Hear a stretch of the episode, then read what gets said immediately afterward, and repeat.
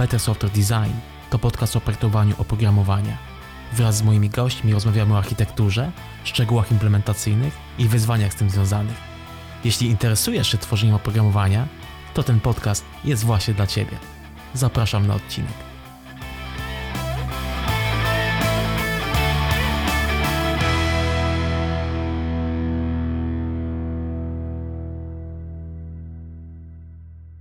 Czy zastanawiałeś lub zastanawiałaś się, dlaczego czasem tak trudno jest nauczyć się stosować w praktyce jakiś nowy koncept programistyczny? Przykładowo, jak wyznaczyć poprawnie granice agregatu, bounded kontekstu czy mikroserwisu? Przy projektowaniu oprogramowania często napotykamy szereg dobrych praktyk, zasad, zbiorów heurystyk decydujących o designie i architekturze kodu, ale samo ich przyzwojenie, umówmy się, może czasem nie być najłatwiejszym zadaniem i procesem. Tym bardziej, że równie często te praktyki, zasady, heurystyki świadomie się łamie, ponieważ w danym przypadku to inne czynniki, aspekty stają się dominujące i to one w znacznie większym stopniu wpływają na kształt ostatecznego rozwiązania, które będziemy implementować. I znacznie łatwiej jest uczyć się nowych rzeczy poprzez po prostu naśladowanie, korzystając z pewnej receptury, która krok po kroku pokaże, jak rozwiązać dany problem. Wraz z wykonywaniem tej receptury po prostu z czasem nabywa się doświadczenia, zaczyna się rozumieć jej sens, przydatność, czy też czasem po prostu nawet wręcz nieprzydatność. I można też osadzać tę recepturę i wykorzystywać w całkowicie nowych kontekstach i czerpać z tego nowe doświadczenia. Nic dziwnego więc, że wszelkiego rodzaju wzorce implementacyjne pokazujące dokładny sposób rozwiązania problemu w kodzie są dla nas tak przydatne i wartościowe. A z moim dzisiejszym gościem, Oskarem Dudyczem, będziemy rozmawiać na temat takiego właśnie wzorca taktycznego Decider, który może zostać wykorzystany podczas implementacji agregatu czy obiektu reprezentującego proces biznesowy. Nazywam się Mariusz Gil i zapraszam Ciebie na kolejny odcinek podcastu Better Software Design.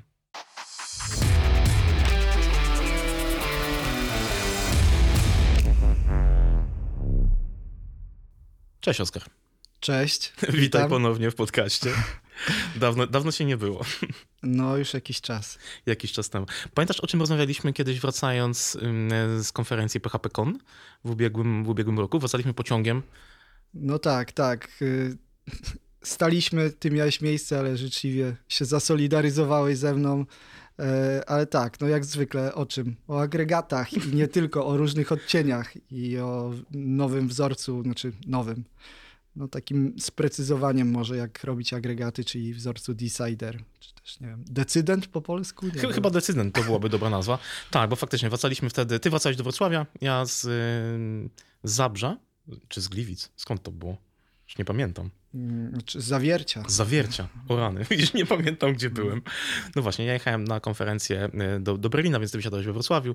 Ja jechałem troszeczkę dalej na Kandyńskiego, ale rozmawialiśmy sobie między innymi właśnie o tym podejściu Decider, co właśnie zaowocowało tym, że będziemy dzisiaj tą dyskusję, mam nadzieję, kontynuować, chociaż w sumie pewnie ją zrobimy od nowa, bo, bo wzorzec jest taki, powiedziałbym, totalnie chyba nierozpoznawalny.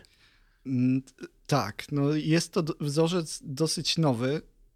Mm, jest to wzorzec i to pewnie teraz powiem źle, ale Jeremy Chesson, czyli y, taka postać najbardziej znana w środowisku DDD, event sourcingowym i funkcyjnym. On no właśnie, właśnie, tu jest jeszcze tak y, dodatkowy wyjątek, nie? Funkcyjnym. Tak, no to już jest połączenie mocy wszelkich żywiołów takich. Kapitan Planeta. Tak, tak, ale no faktycznie jak rozmawiałem z Jeremim, no to on już jakiś czas pracował. On wyszedł od takiego modelu dosyć matematycznego, jak to programiści funkcyjni, ale żeby spokojnie, nie, nie wyłączajcie podcastu, nie będziemy chyba skupiać się na tym funkcyjności tego, ale stworzył taki ostatecznie wzorzec, który według mnie jest wzorcem bardzo ciekawym. Przede wszystkim pokazuje, jak można byłoby uprościć i też z drugiej strony skonkretyzować podejście do naszej logiki biznesowej, bo on ma takich kilka konkretnych reguł, w jaki sposób to robić, co według mnie jest takim e, największym, jedną z największych y, zarzutów co do agregatów, ja uwaga, też się przygotowałem i sprawdziłem, że u ciebie w poprzednich odcinkach było pięć razy wymieniono słowo agregat, czyli znaczy, że nie jest to wcale tak najłatwiej wyjaśnić, jak to robić. Więc to skonkretyzowanie wydaje mi się może mieć pewne zalety. No, umówmy się, jakby agregaty są jednocześnie i prostym, i dosyć skomplikowanym konceptem prostym, jeżeli wiesz, jaki problem to rozwiązuje i, i, jak to może być skonkretyzowane w kodzie, jak go znaleźć i tak dalej, to wtedy tak naprawdę to nie jest żaden rocket science. Natomiast jeżeli spotykasz się z tym konceptem pierwszy raz, to jest to coś, co może być za pierwszym razem być może trudne do przeskoczenia. Tak, no jest tutaj kilka elementów, choćby to, że jest to bardzo podobne do NC.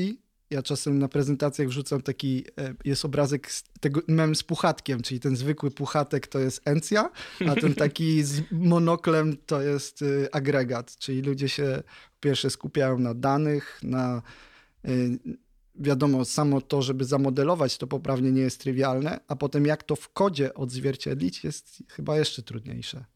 No, bo też tutaj zależy od tego stylu, powiedzmy, takiego, czy paradygmatu, w jakim programujesz, nie? Bo to ten, ten agregat też może przyjąć różną, różną formę.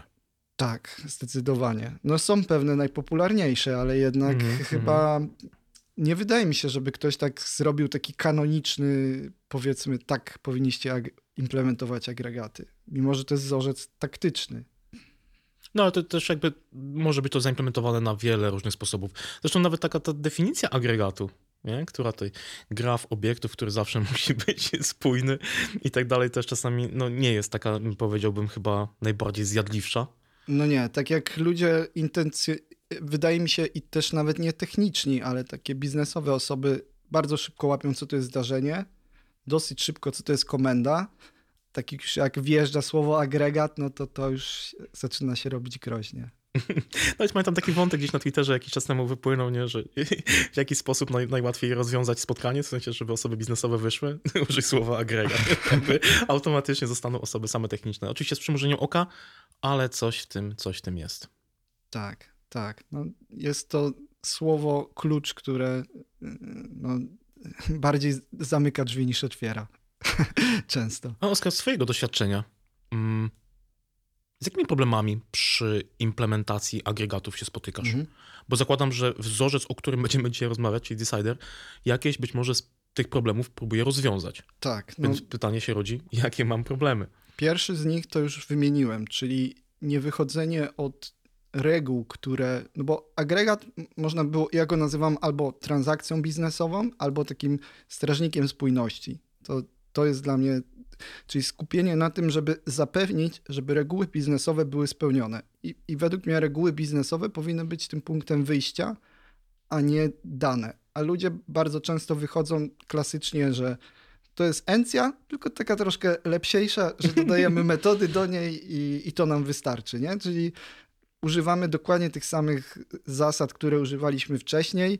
Jeszcze najlepiej jakiś Enterprise Architect, tworzymy sobie diagramy tabel, a potem tylko dorzucamy metody i nagle wyjdzie nam agregat. Co powoduje to, że mamy tak jakby bardzo często agregaty, które wydaje mi się, że są dosyć luźno, lekko ze sobą powiązane.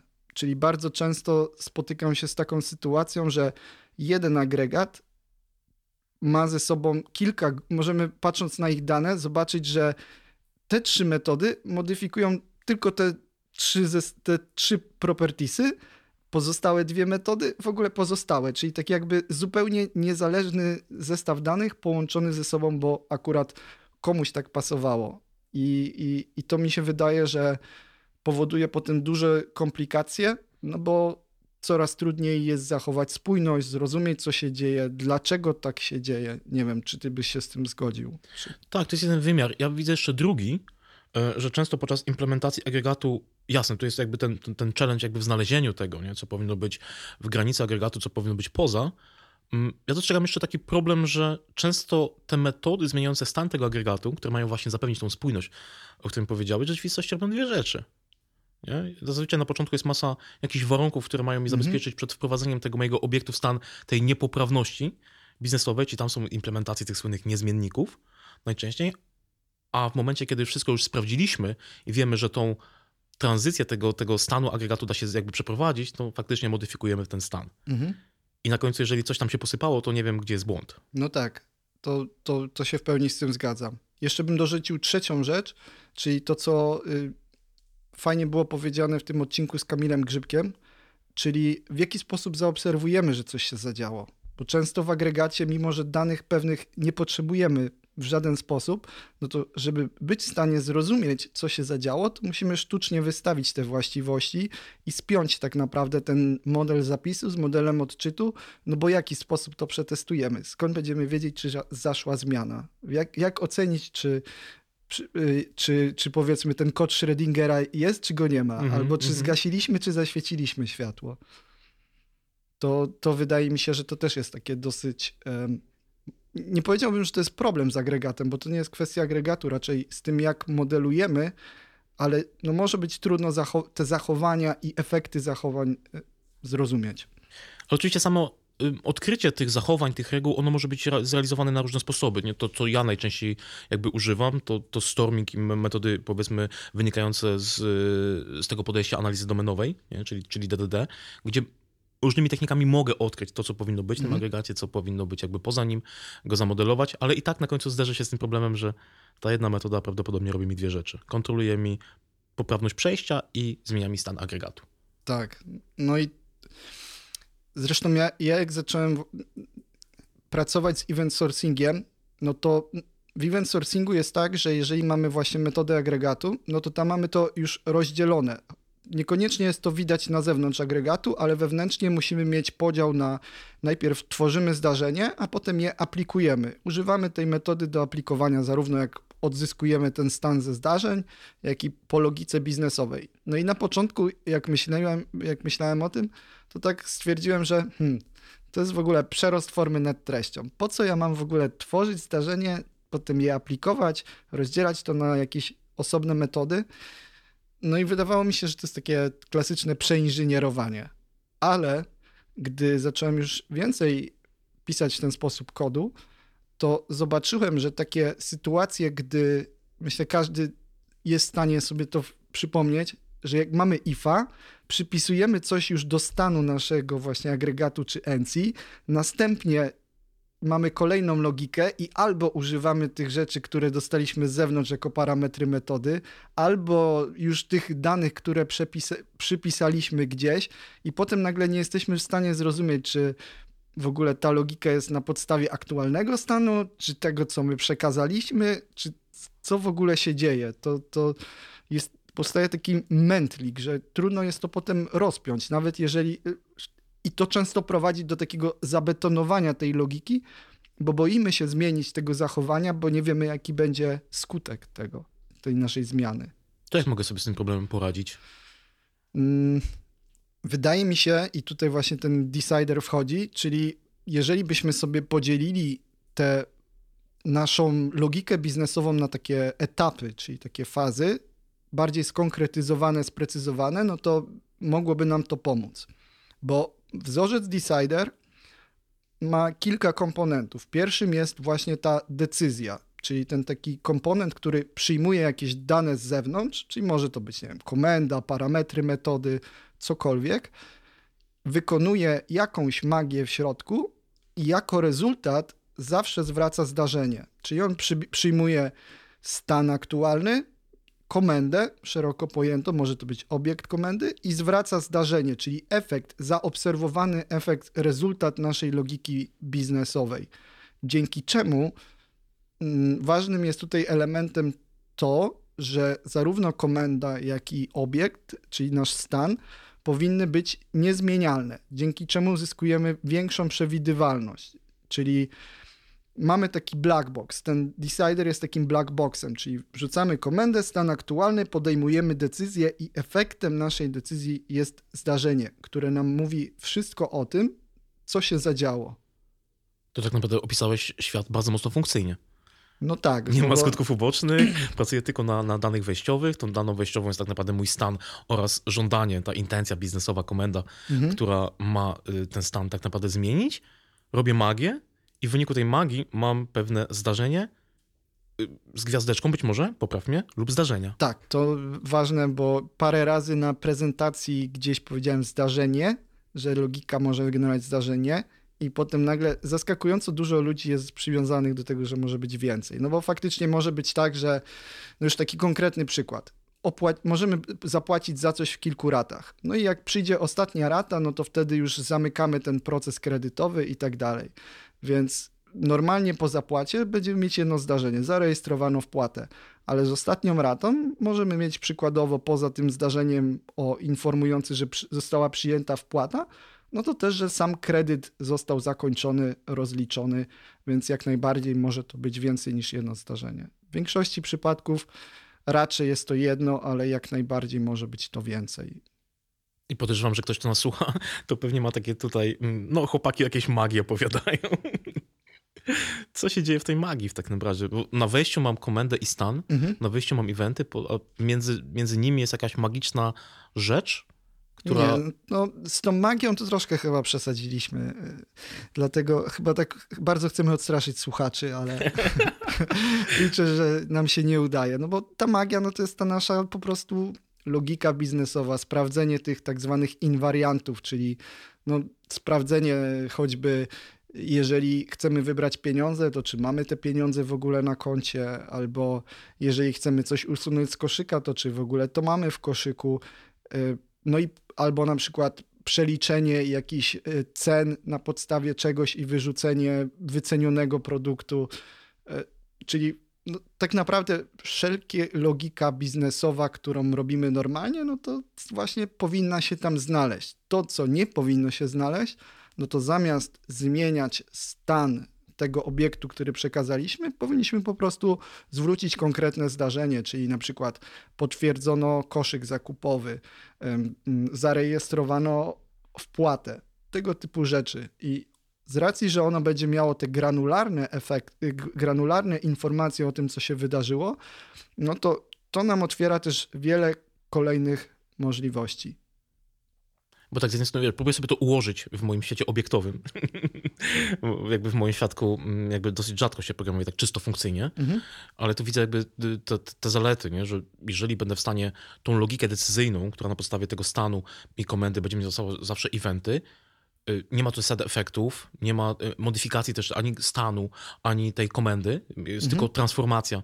Te eventy w oparciu o tę logikę biznesową która działa na podstawie tego stanu wejściowego, no to tak naprawdę będę w stanie też to przetestować bardzo mocno jednostkowo. To jest jakby plus. Tak. Próbuję sobie to ułożyć wiesz, jakby w świecie moich obiektów, gdzie takiego decydenta w mhm. moim agregacie osadzę, ale to myślę, że pewnie gdzieś ten wątek jeszcze tutaj tak, nam no, gdzieś wypłynie. Znaczy, tak naprawdę sam wzorzec Decider no to jest po prostu forma implementacji wzorca agregat, no bo tak jak rozmawialiśmy, agregat nie jest wzorcem takim, który wprost mówi, jak, co, jak to zrobić. A już tak mówiąc w ogóle zupełnie prosto, no to te, de, ten nasz decydent to jest po prostu funkcja. Jest to mm -hmm, zwykła -hmm. funkcja. To niekoniecznie musimy programować funkcyjnie. Może to być statyczna metoda, może to być jakiś element klasy. No, jest to funkcja, która dostaje na wejściu jako parametry wszystko to, co potrzebuje, czyli stan i intencje zmiany tego stanu, czy też wykonania logiki biznesowej i jako parametr wyjściowy zwraca nam zdarzenie. No i teraz wydaje mi się, że największym, takim najtrudniejszym do zrozumienia, ok, ale jak zapisać tę zmianę w, w bazie danych potem? No bo to fajnie, ale może ktoś pomyśleć, no fajnie, ale nie robię event sourcingu, nie robię architektur opartych na zdarzeniach, po co mi te zdarzenia? No i okazuje się, że jeżeli mamy te zdarzenie, to nawet jeżeli stosujemy klasyczne podejście, to jesteśmy w stanie dużo bardziej precyzyjniej wykonać tą modyfikację. No bo jeżeli przykładowo mamy informację o tym, że potwierdzono koszyk zakupowy, no to najprawdopodobniej to, co musimy wykonać, to zmienić po prostu status jego. Czyli już tak mówiąc, schodząc już do, do takich bebechów, czyli no, zmienić jakiś powiedzmy kolumnę mhm. w jakimś tam wierszu, albo jak stosujemy bazę dokumentową, to pole w dokumencie, czy jedną rzecz. Jeżeli mamy takie klasyczne podejście, gdzie dostajemy stan nowy lub zmodyfikowany, to w ogóle kompletnie nie wiemy, co się zadziało, więc jedyne, co możemy zrobić, to nadpisać cały ten stan co oczywiście czasem jest ok, ale jak ktoś stosuje ORM-y i ma zagnieżdżone kolekcje, no to wie, jak wesołe jest robienie change tracking i tak dalej.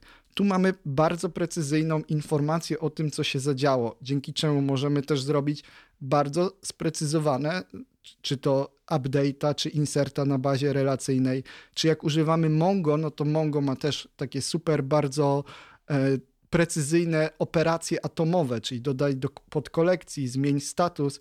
Więc nawet schodząc już do takich ekstremalnych szczegółów technicznych, no to wcale ten koncept nie jest taki odjechany i wcale nie jest taki e, wysokopoziomowy, bo na, na poziomie takich technikaliów on nam bardzo dużo może dać, nawet czysto wydajnościowo. Już nie mówiąc logicznie, co jest, do czego znowu zaraz wrócimy, myślę.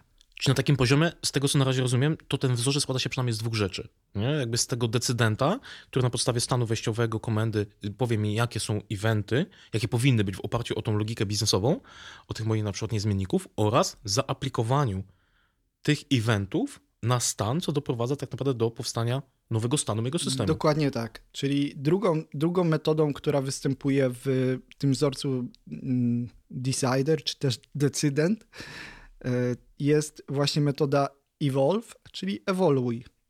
Czyli właśnie ona z kolei przyjmuje znowu stan i pojedyncze zdarzenie, czyli tu, tutaj nie, nie aplikujemy serii zdarzeń, tylko zawsze pojedyncze zdarzenie. Możemy to w pętli zrobić, jeżeli dostaniemy więcej niż jedno.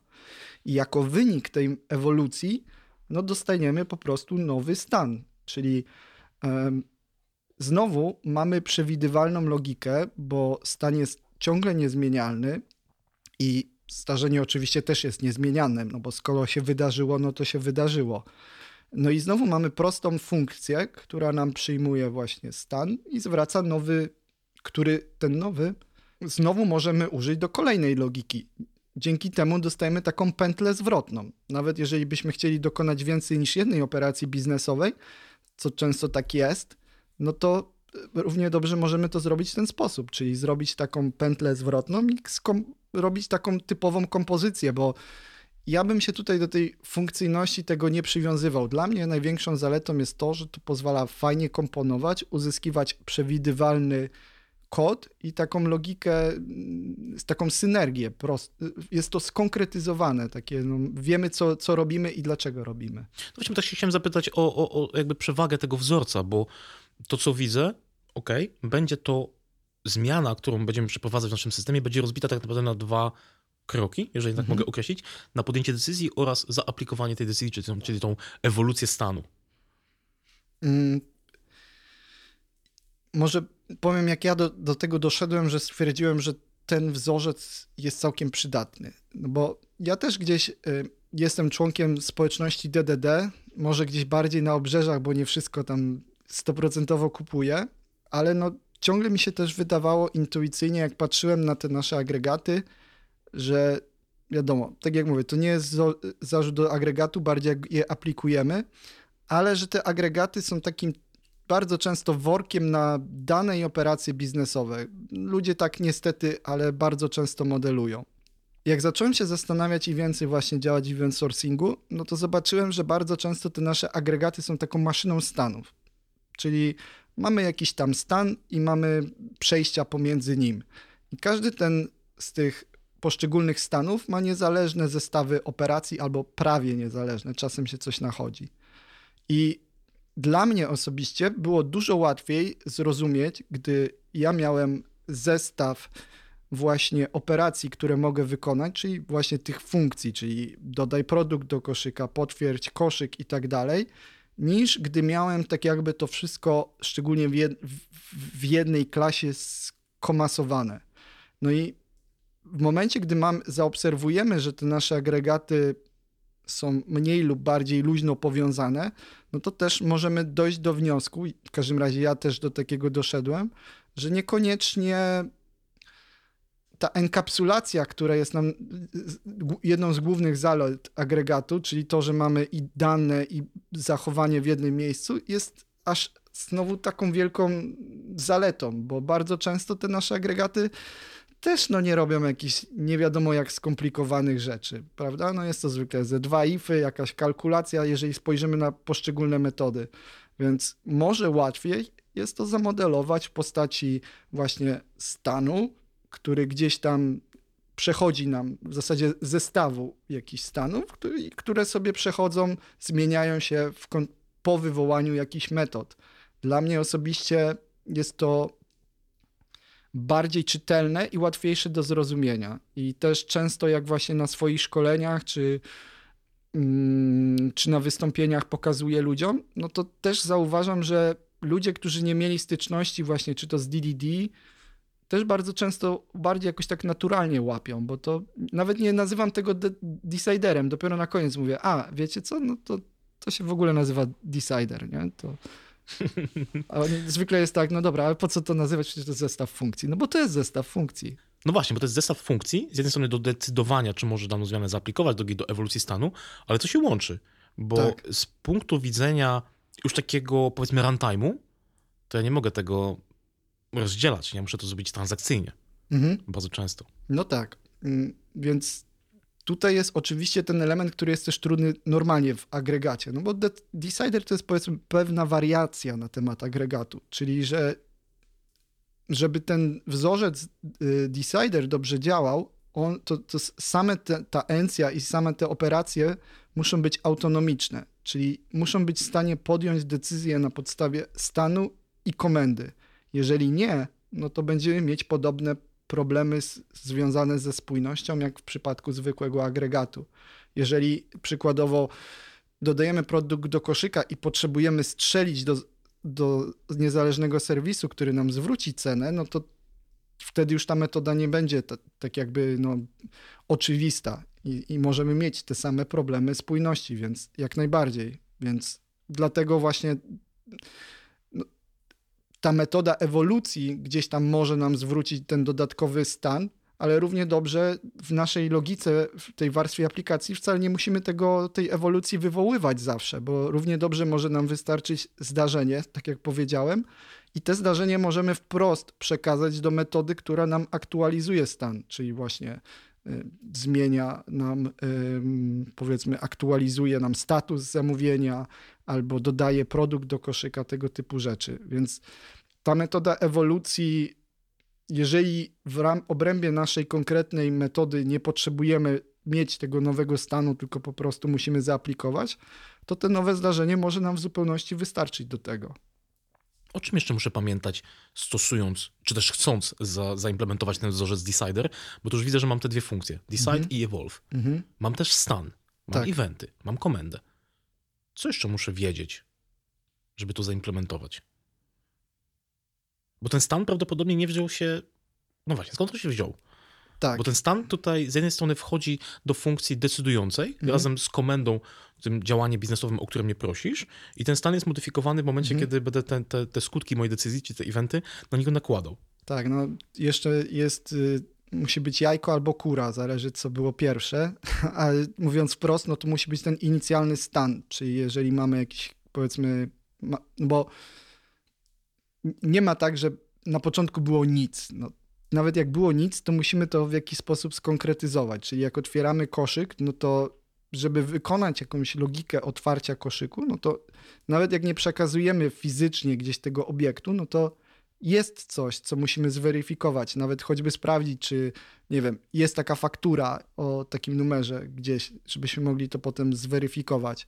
Więc we wzorcu właśnie Designer jeszcze to, co powinniśmy określić, to jaki jest nasz punkt startowy, czyli ten taki w UML-u taki te, te kółeczko. No i to najczęściej musi być nie wiadomo co ambitnego. W najprostszej formie może to być po prostu ym, obiekt utworzony domyślnym konstruktorem, jeżeli jesteśmy gdzieś tam w C-Sharpie, w Javie czy tego typu językach. No ale możemy też, jeżeli jesteśmy w stanie, i to jest najlepiej, określić biznesowo, jak wygląda stan niezainicjonowany. Czyli na przykład, że mamy pustą listę produktów w koszyku, y, że nie mamy wtedy żadnej kwoty wyliczonej, tego typu rzeczy. Co z tych wszystkich rzeczy, co powiedziałeś, będę musiał na koniec utrwalić w bazie danych? no to już zależy, co będziesz używał na końcu, bo to jest sam wzorzec Decider wcale nie wymaga zapisu tych zdarzeń.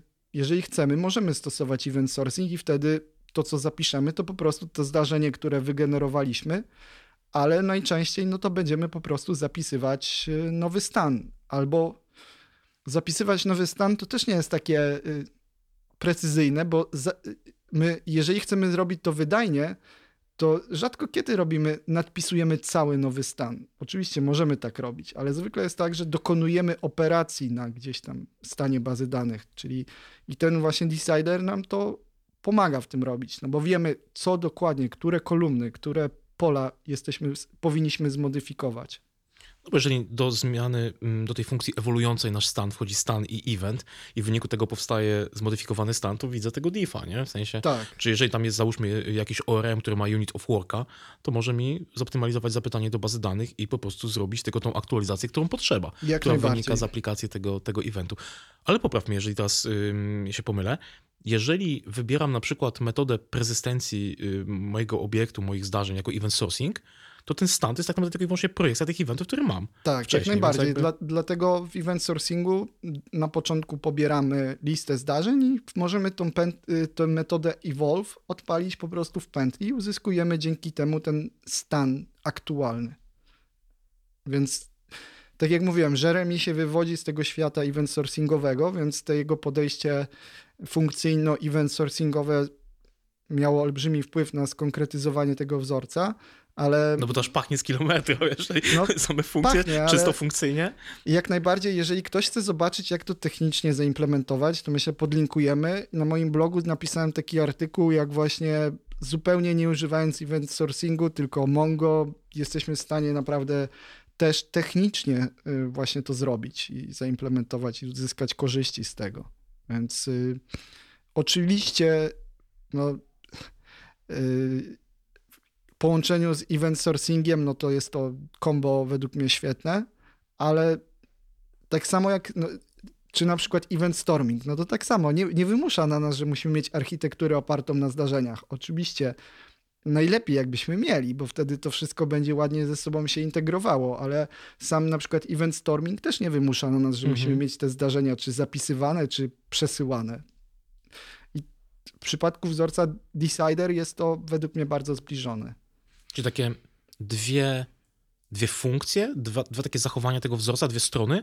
Strona decydująca, która na podstawie stanu komendy daje nam eventy, później te eventy są aplikowane na stan, który ten stan może znowu ponownie zostać wrzucony do tej funkcji decydującej, czy Tak. kolejną operację można zrobić i wyniki tej funkcji i tak zaczynamy się pętlić. Tak, no, dużą zaletą tego jest to, że właśnie kompozy kompozycyjność, czy nie wiem, czy jest takie słowo, łatwość w kompozycji, więc możemy sobie to właśnie łączyć, jeżeli mamy jakieś operacje batchowe, albo mamy więcej niż jedną operację w ramach jednego requestu, jakąś logikę biznesową, no to to się super komponuje, bo to są po prostu funkcje, więc y, wywołujemy, podejmujemy decyzję, dostajemy zdarzenie, no i znowu możemy to za, dostać nowy stan, na którym znowu wywołamy po prostu kolejną funkcję i znowu dostajemy kolejne zdarzenie.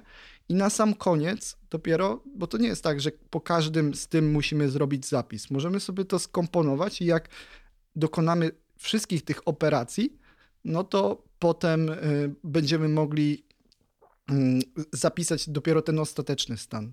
No a dodatkowo też daje to wiele możliwości właśnie integracji, bo nie wymusza, tak jak rozmawialiśmy, użycia jakiegoś event sourcingu czy tego typu rzeczy, ale też fajnie daje takie wejście w, w pod, op, architektury oparte na zdarzeniach, no bo jak myślę dobrze wiemy i słuchacze też wiedzą, no to te zdarzenia dają nam możliwość integracji. Możemy je potem wysłać gdzieś, możemy jakieś y, nawet poinformować inne moduły o, o, o tym, że coś się wydarzyło.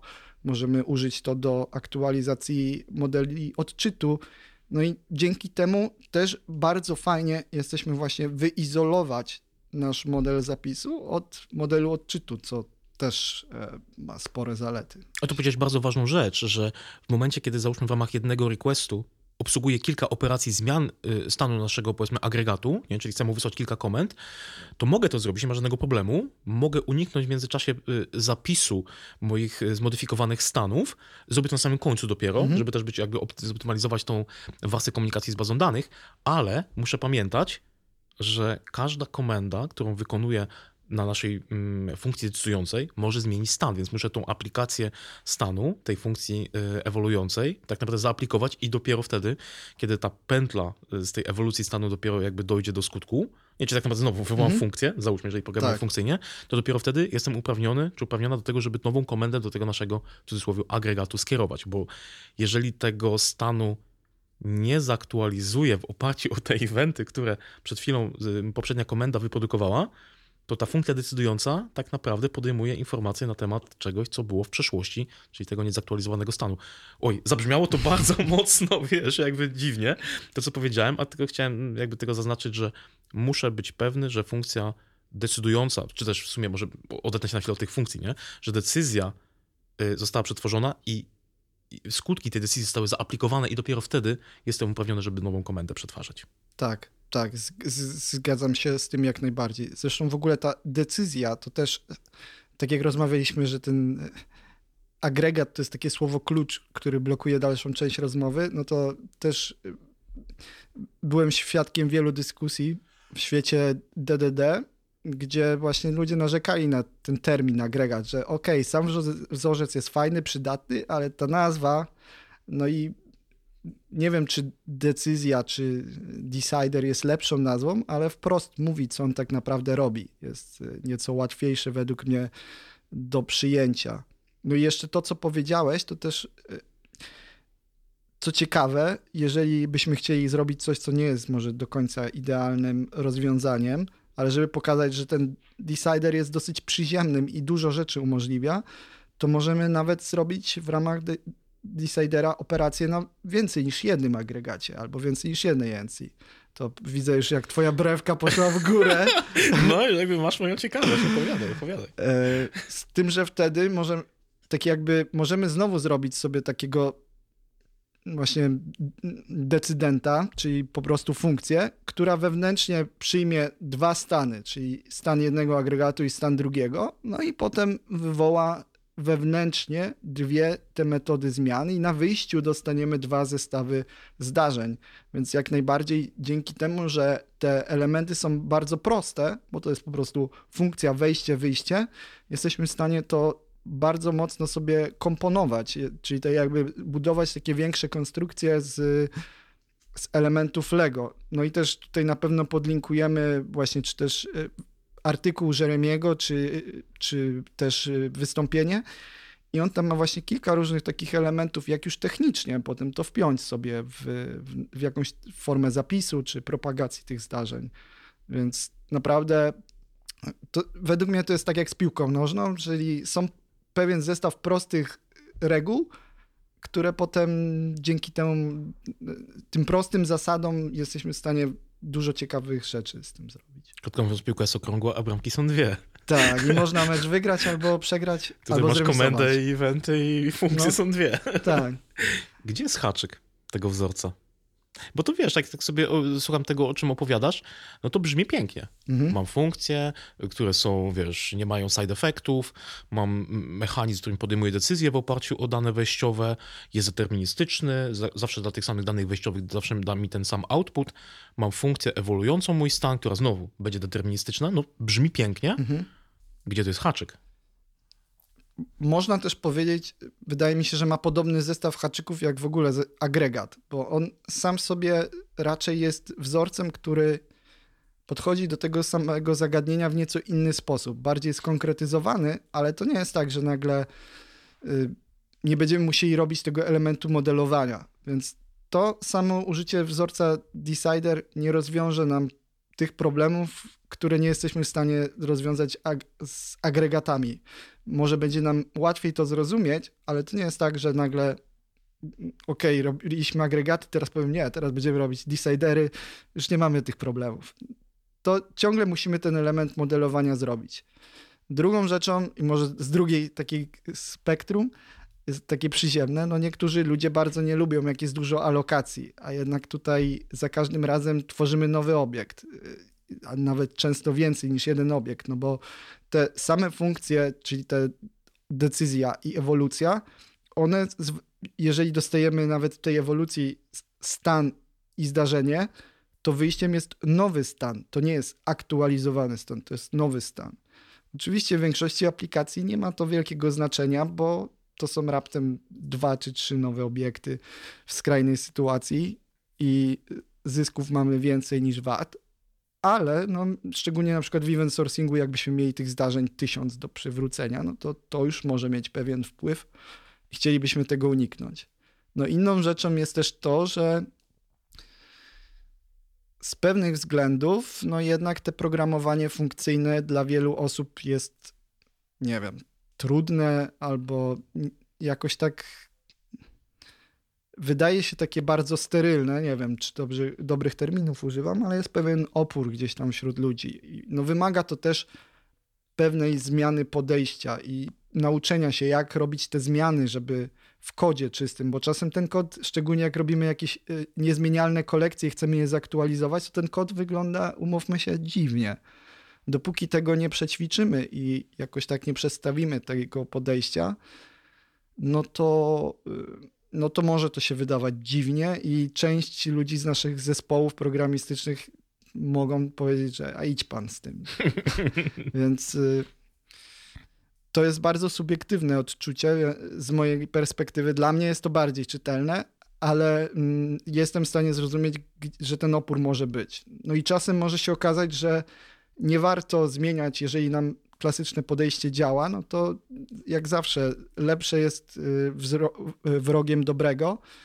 No i niekoniecznie to musi być ta y, góra, o którą będziemy, na którą będziemy się chcieli wspiąć, lub ta walka, o której będziemy chcieli koniecznie walczyć, żeby to przepchać, bo no może nie dać nam aż tylu y, rzeczy, ale no według mnie zalet jest bardzo dużo ta kompozycyjność, no i też przede wszystkim testowanie, no to to jest ekstremalnie proste, bo po prostu mówimy dla takiego zestawu danych dostaję taki, y, takie zdarzenie, czyli dla takiego stanu, dla takiej komendy zawsze dostanę takie zdarzenie i napisanie testu do tego jest no naprawdę bardzo proste, bardzo proste. A to bardzo fajnie też nawiązałeś do tego, że jeżeli moim problemem było też pozyskiwanie tej wiedzy na temat y, tej logiki biznesowej, to tak naprawdę jeżeli załóżmy chciałbym zastosować ten wzorzec Decidera, to ja tego problemu jakby nie rozwiązałem, dalej będę miał ten no problem. I, i, i, muszę tą wiedzę jakoś pozyskiwać, bo y, po prostu ona będzie tylko inaczej zaimplementowana. To tak naprawdę każe mi się zastanowić, czy ten wzorzec to nie jest tak naprawdę tylko właśnie ten aspekt taki stricte implementacyjny. Tak, to jest wzorzec taktyczny. Mm -hmm, to jest wzorzec mm -hmm. taktyczny. Z mojego punktu widzenia właśnie to, jeżeli będziemy patrzeć na nasz ENCIE, nasz model danych jako maszynę stanów i powiązania pomiędzy tymi stanami, mnie osobiście to pomaga w jakoś rozdzieleniu tego, objęciu tej skomplikowanej logiki. No ale to jestem ja, a niektórzy mogą stwierdzić, że nie. Im bardziej pasuje, jak mają to enkapsulowane, mają wszystko w jednym miejscu. Więc wydaje mi się, zresztą tak jak ja zawsze, jak przekazuję gdzieś te rzeczy, które ja lubię, to raczej ja bym to traktował, że warto spróbować, zobaczyć, bo może się okazać, że dla, dla ciebie, dla twojego zespołu będzie to łatwiejsze, że nagle wam to uprości albo będzie to coś, co wam przypasuje.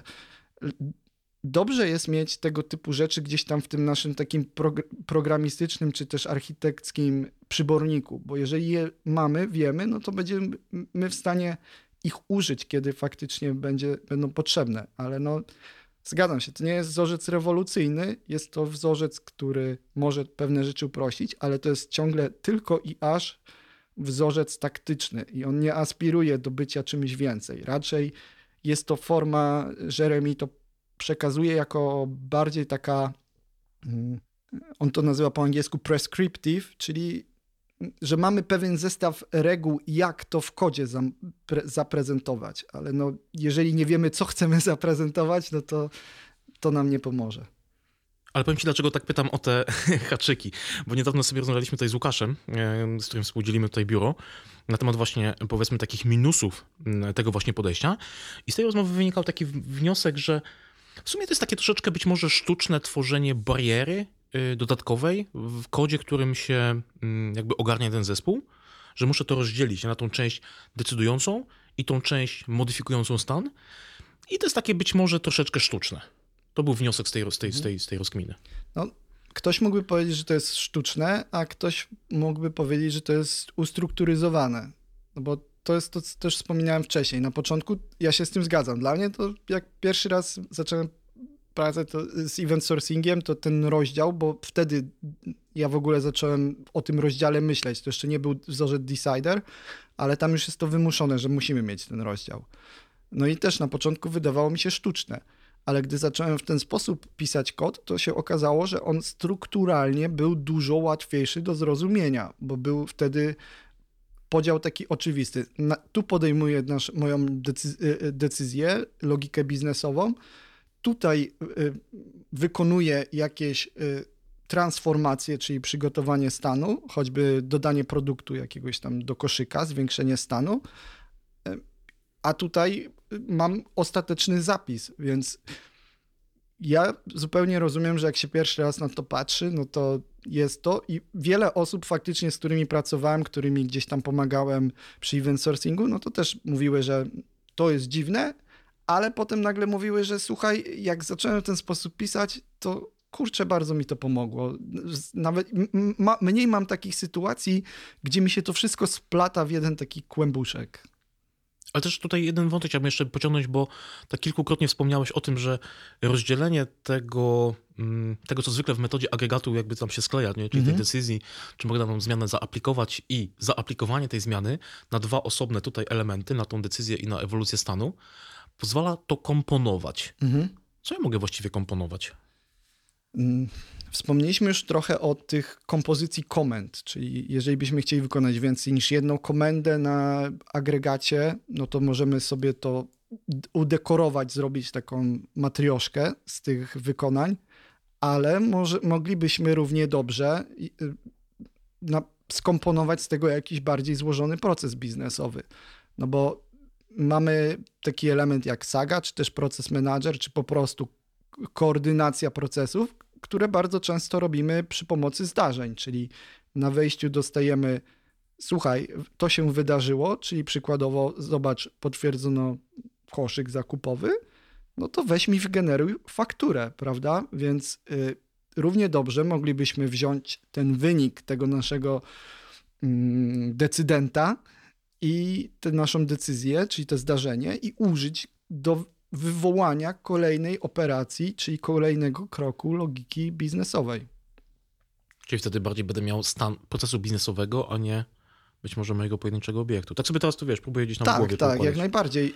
To mnie to zresztą jak zachęcam do zerknięcia do artykułu Jeremiego, ale tam nawet jak się popatrzy, to wygląda jak takie układy logiczne, jak takie bloczki, jak pamiętam studia mi się od razu przypominają, pan y, doktor inżynier Kaliś, y, no to możemy wziąć taki blok decyzja i potem mamy konsekwencje tego, czyli konsekwencją może być właśnie ewolucja, zmiana stanu, ale może też być wywołanie kolejnego kroku, dzięki czemu mamy mniejsze, niezależne, bardziej autonomiczne elementy, które każdy możemy sobie otestować yy, i tak dalej, ale które tworzą większą, bardziej skomplikowaną całość. Też przykładem mógłby być jakiś aktor model, bo aktor to tak naprawdę jest też pewien, y, pewna maszyna stanów, która ma stan, przyjmuje jakieś komendy, wyrzuca zdarzenia, modyfikuje stan. Tak naprawdę daje nam to wiele możliwości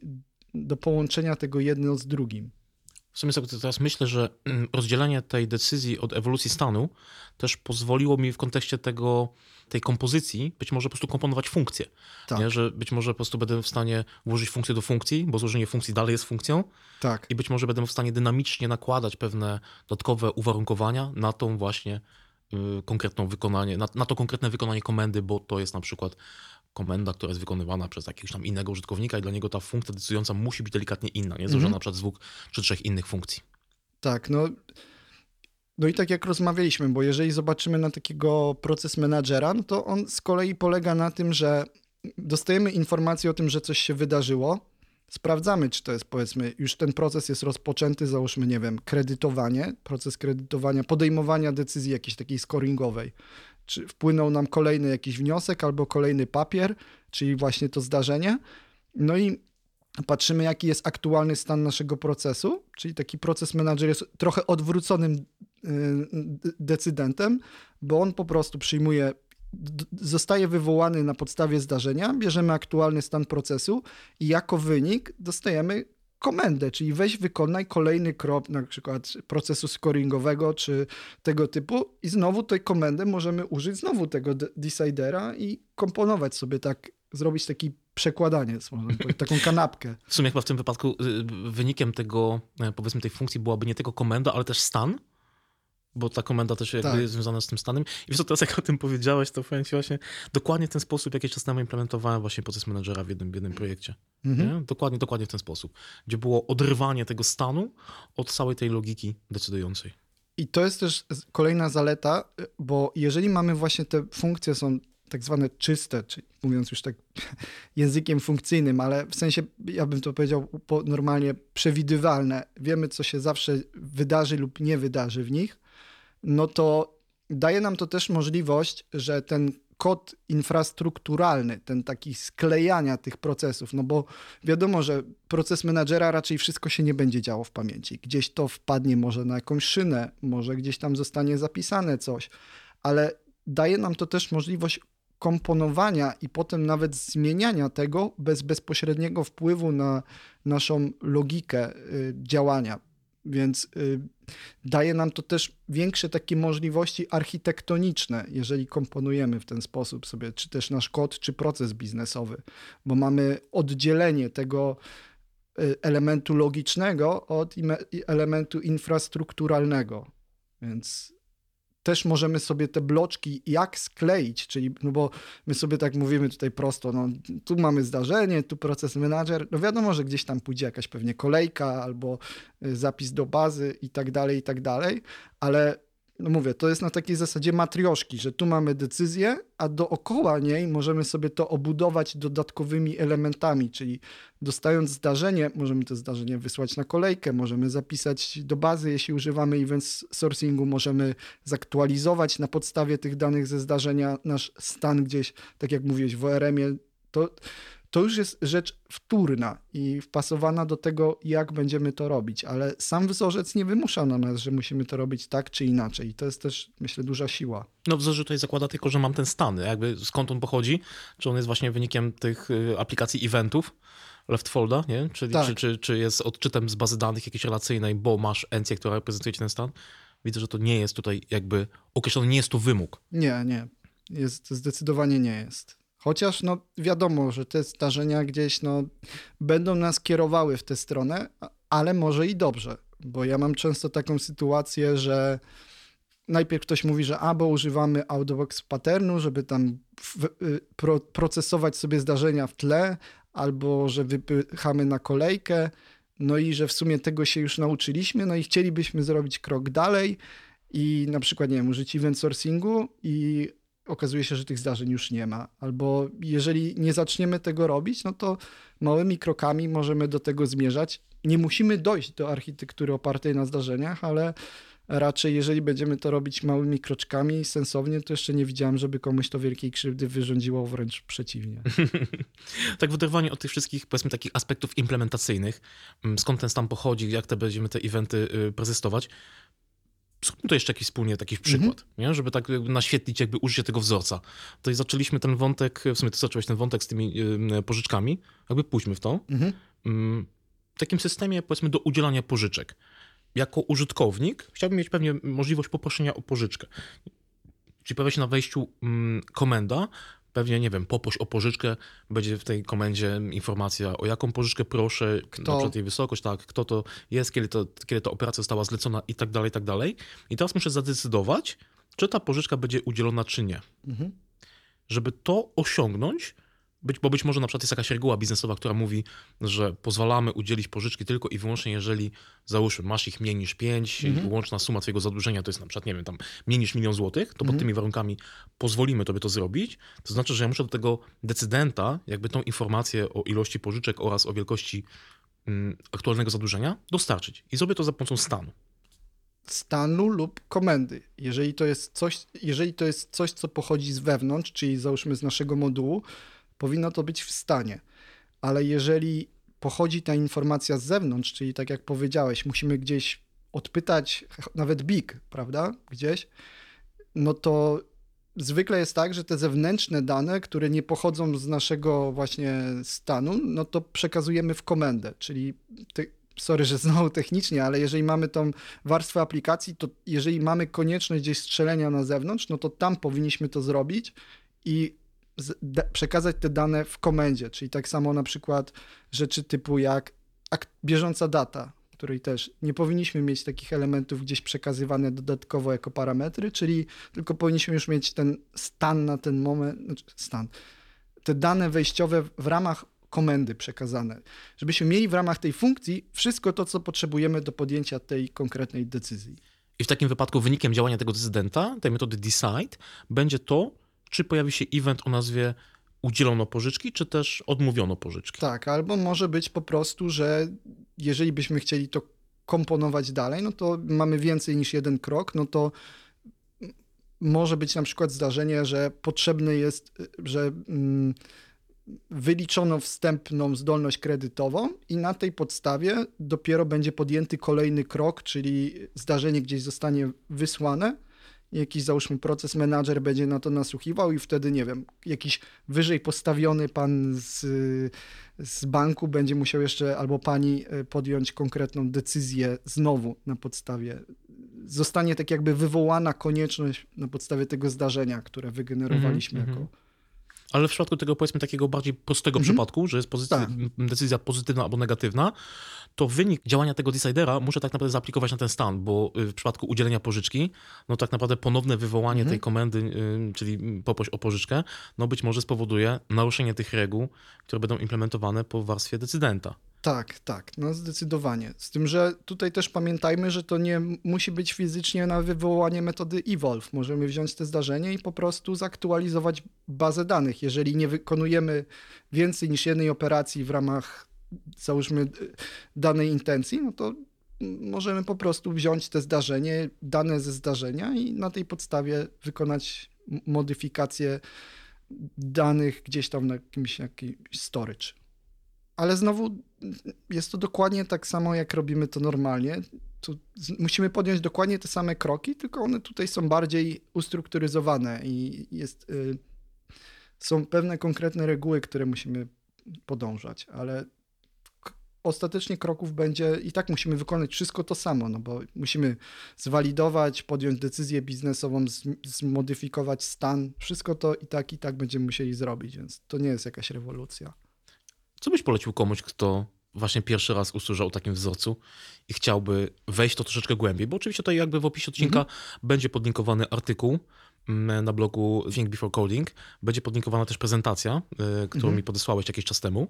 Więc jakby materiałów takich referencyjnych y, wydaje się, że będzie kilka. Mhm. No Ale z swojego doświadczenia, co byś polecił? Tak, no oczywiście swojego bloga też podlinkujemy, mm, bo są tam dwa takie artykuły, nawet więcej, ale co bym polecił? No najlepiej, najlepszą opcją na nauczenie się czegoś jest zrobienie tego. Więc ja bym proponował, y, jeżeli mamy jakąś logikę biznesową, jeżeli mamy nawet agregat, to zastanowili się, wzięli sobie nasz agregat z naszego projektu i spróbowali sobie nawet na sucho, nie tak, że będziemy siedzieć w godzinach pracy cały tydzień czy dwa i przepisywać na Decidera. Nie, ale nawet wzięli sobie taki agregat i jeżeli nie mamy czasu, to chociaż się zastanowili, jak, jak byśmy to zrobili przy pomocy Decidera. Najlepiej jednak by, byłoby spróbować to napisać. Albo możemy sobie wziąć taki prosty scenariusz, nawet koszyk zakupowy i tak dalej, zrobić sobie go klasycznie, tak jak umiemy najlepiej, a potem zastanowić się, jak byśmy to zrobili w przypadku Decidera. Jeśli nie mamy, powiedzmy, agregatów w naszym projekcie, tylko no, klasyczną, czy to kruda, czy serwisy, tego typu rzeczy, no to też jak najbardziej zastanówmy się, jak moglibyśmy sobie to zrobić i spróbować zaimplementować takiego decidera. Najlepiej na tym, co znamy, żeby być w stanie sobie wychwycić te takie rzeczy. Ja zresztą mam takie swoje własne prywatne kata, który jak się uczy jakiejś nowej technologii albo nowego, właśnie ten koszyk zakupowy, i biorę sobie ten koszyk zakupowy i próbuję, czy to w tym języku, czy w przypadku, w tym wzorcu zaimplementować, bo dzięki temu jestem w stanie, nie muszę się zastanawiać nad tym, co to ma robić, jak to ma robić, wiem, jakie typowo miałem kiedyś problemy, no i od razu widzę, że aha, a, no to tutaj tak się to robi, tym się różni, więc y, wydaje mi się, że dobrą sposobem jest gdzieś znalezienie sobie takiej katy, ale jak nie, no to najlepiej na rzeczywistych przypadkach, czyli wziąć coś z projektu, pobawić się. To naprawdę nie jest dosyć prosta sprawa. Ja zresztą miałem przyjemność na ostatnim DDD Europe brać udział w takim mini warsztacie, gdzie y, Jeremy przechodził to od A do Z i można było sobie tam śledzić i, i, i sobie zaimplementować. I to naprawdę nie zajmie dużo czasu. Jeżeli weźmiemy sobie prosty przypadek, to pewnie godzina, dwie i jesteśmy w stanie zaimplementować sobie naprawdę takiego prostego designera. Jak ktoś jest mądrzejszy ode mnie, to nawet i szybciej, także czyli pewnie większość ze słuchaczy. Ja bym dodał do tego jeszcze tylko jeden aspekt, y, że nawet jeżeli mamy w projekcie agregaty i załóżmy, że one mają sens, bo czasami się zdarza, nie, że te agregaty są implementowane. Nie, właśnie. właśnie powiedziałbym, że przeciwnie, że tego sensu nie mają. Bo, I to jest zaskakujące też, a to jest jakby temat na zupełnie inną, inną, inną rozmowę.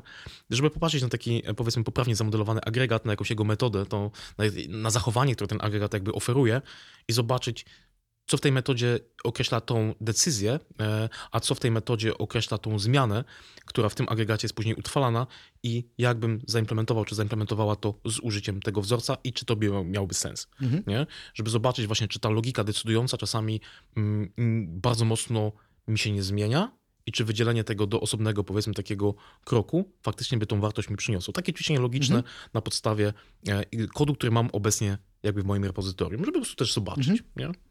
warto też sobie wykonać więcej niż jedno powtórzenie tego typu, no bo tak jak rozmawialiśmy, pierwszy raz może wyglądać trochę dziwnie, możemy się jeszcze nie zauważyć wszystkich tych niuansów, ale jeżeli zrobimy sobie to raz, potem jeszcze poprawimy drugi, no to możemy zobaczyć jakieś kolejne inne rzeczy, które gdzieś y, właśnie rzeczy, których na początku nie zauważyliśmy. Ja zresztą do tego wzorca Designer dochodziłem też drogą ewolucyjną, bo też jak większość osób zaczynałem właśnie tak typowo obiektowo, ale no mówię, na mnie też, podobnie jak na Jeremiego, ten event sourcing wywarł spory wpływ, no ale w pewnym momencie zacząłem patrzeć na dane z punktu widzenia właśnie takiej maszyny stanów, y, jak przejść z jednego do drugiego, czyli skupić się na zachowaniach. No i wydaje mi się, że właśnie ten wzorzec Decider mniej nas tuneluje w stronę struktur danych, a bardziej w stronę zachowań, co wydaje mi się jest tutaj clue też i wzorca agregat i wzorca decider.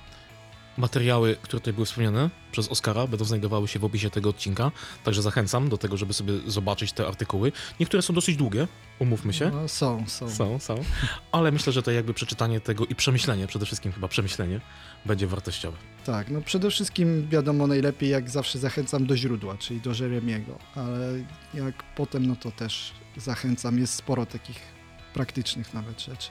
Mi pozostaje tylko podziękować, Oskar, Tobie za wspólnie spędzony tej czas i Wam, drodzy słuchacze, również za wspólnie spędzony ostatnią ponad godzinę. Dzięki wielkie za zaproszenie i dziękuję, że wytrzymaliście z nas, z nami tyle.